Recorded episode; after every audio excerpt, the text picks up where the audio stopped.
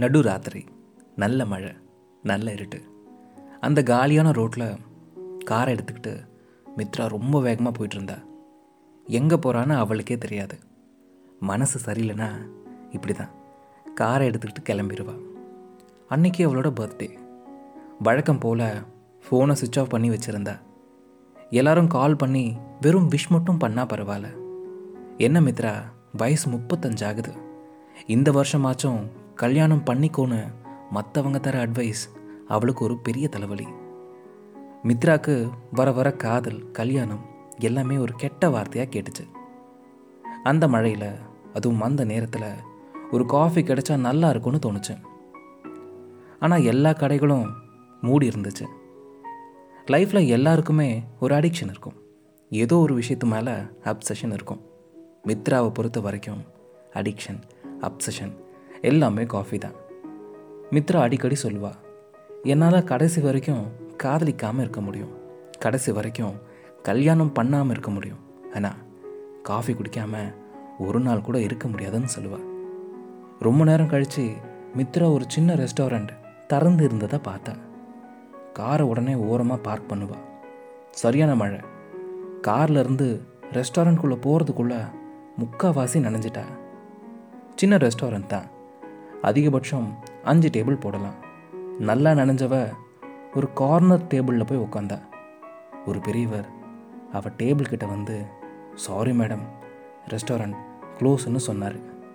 மித்ராக்கு சரியான கோபம் but control பண்ணிக்கிட்டா. இங்கே பாருங்க எனக்கு சாப்பிட எதுவுமே வேணாம்.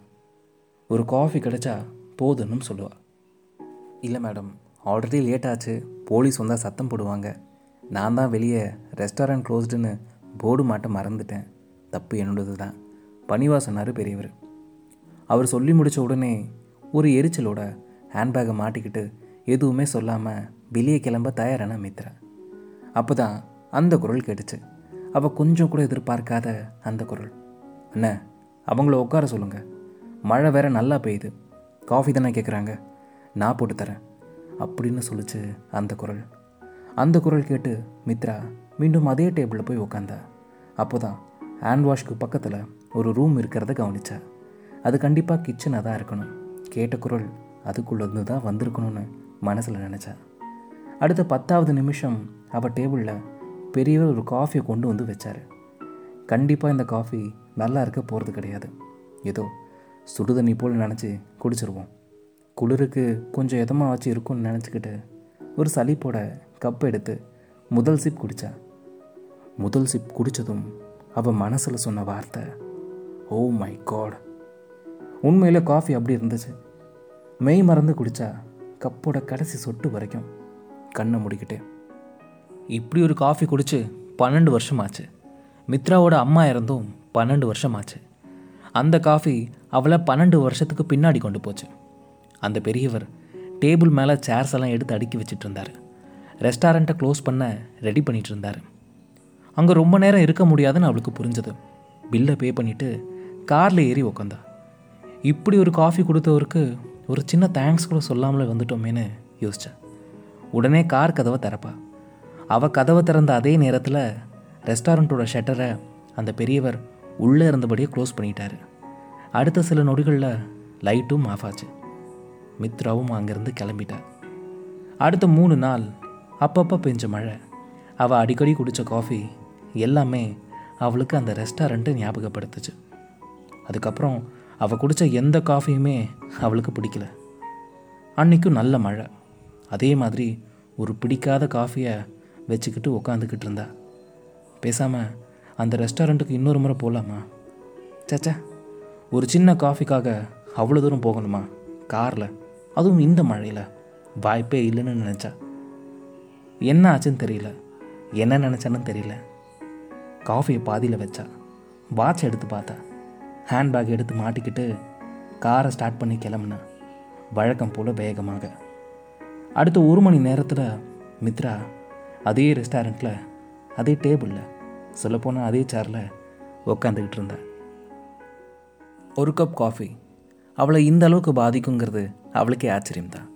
ரெஸ்டாரண்ட் காலியாக இருந்துச்சு. அதே பெரியவர் காஃபி கொண்டு வந்து அவள் டேபிளை வச்சுட்டு காணாமல் போயிட்டாரு. சின்ன குழந்தைய கையில் எடுத்து கொஞ்சற மாதிரி அந்த கப்பை சந்தோஷமாக எடுப்பா. கண்ணை மூடி முதல் சிப் குடிப்பா. மறுபடியும் அதையே சொல்லுவா. Oh my God. எஃப்எம்ல திடீர்னு காற்று வெளியிடை படத்தில் இருந்து வான் வருவானுங்கிற பாட்டு ப்ளே ஆச்சு. அவளுக்கு ரொம்ப பிடிச்ச பாட்டு.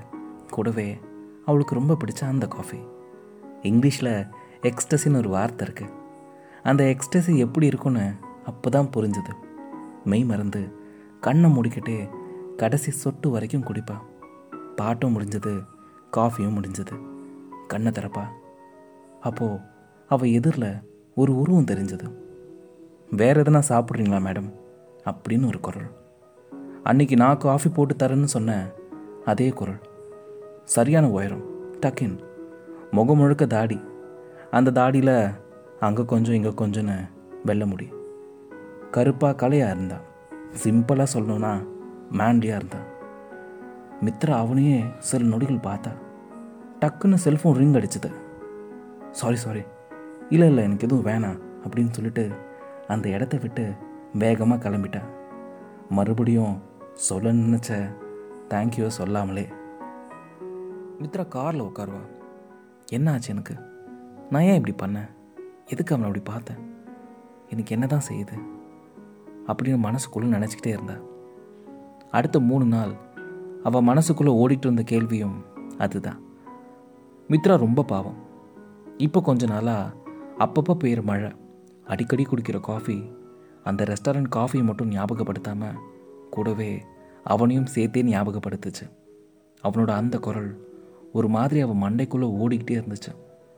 அவனை விட அழகாக எத்தனையோ பேர் மித்ராவை ப்ரப்போஸ் பண்ணியிருக்காங்க. என்னை கல்யாணம் பண்ணிக்க மித்ரான்னு கெஞ்சிருக்காங்க அதெல்லாம் கண்டுக்காமல் கடந்து வந்தவ தான் மித்ரா. ஆனால் இப்போது என்ன தான் ஆச்சு அவளுக்கு? அவளுக்கே தெரியல. ஆனால் இப்படி இருக்கிறது அவளுக்கு கொஞ்சம் கூட பிடிக்கல. சரி சரி. அது ஒரு சாதாரண காஃபி தான். அவனும் ஒன்றும் பெரிய பேரழகனாலாம் கிடையாது. இனிமே எனக்கு அந்த காஃபி வேணாம் அந்த ரெஸ்டாரண்ட்டும் வேணாம். இனிமேல் அந்த ரெஸ்டாரண்ட் பக்கம் நான் போகவே மாட்டேன்னு மனசுக்குள்ளே கம்பீரமாக நினச்சிட்டு அமைதியாக தூங்குவா. அவள் நினச்சது எவ்வளோ பெரிய பொய்ன்னு அவளுக்கே தெரியும். காரணம் அடுத்த நாள் காலையில் மித்ராவோட கார் அந்த ரெஸ்டாரண்ட்டை தேடி தான் போச்சு. போக போக இதுவே பழக்கமாச்சு. அதே ரெஸ்டாரண்ட்டில் அதே டேபிளில் அதே சேரில் மித்ராவை பல முறை பார்க்க முடிஞ்சுது. மித்ரா நிறைய மாறிட்டா. வழக்கமாக ட்ரெஸ்ஸிங் டேபிள் முன்னாடி உட்காந்து தன்னை அழகுப்படுத்த அவ செலவு பண்ண அஞ்சு நிமிஷம் அரை மணி நேரம் ஆச்சு ரொம்ப வருஷமாக கண்டுக்காமல் விட்ட அந்த நெத்தியோரம் இருந்த ரெண்டு நரமுடிய கஷ்டப்பட்டு தேடி மறைக்க தோணுச்சு. பிரேக் டைமில் காஃபிங்கிறது மாறி காஃபி குடிக்கிறதுக்காகவே அடிக்கடி பிரேக் எடுக்க ஆரம்பித்தா இந்த அளவுக்கு அப்சஷன் வெறும் காஃபி மேலே மட்டும் கிடையாதுன்னு அவளுக்கே நல்லா தெரியும். அது என்னவோ தெரியல. இது வரைக்கும் ரெண்டு பேரும் பெருசாக பேசிக்கிட்டதே கிடையாது. ரெண்டு பேருக்கும் நடுவில் அதிகபட்ச உரையாடல் அந்த சிரிப்பு மட்டும்தான். அதுவும் அப்பப்போ தான். உண்மையிலே பேச வாய்ப்புகள் நிறைய இருந்துச்சு.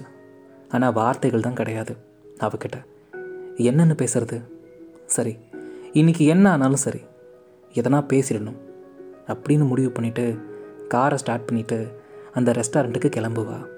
ரொம்ப வேகமாக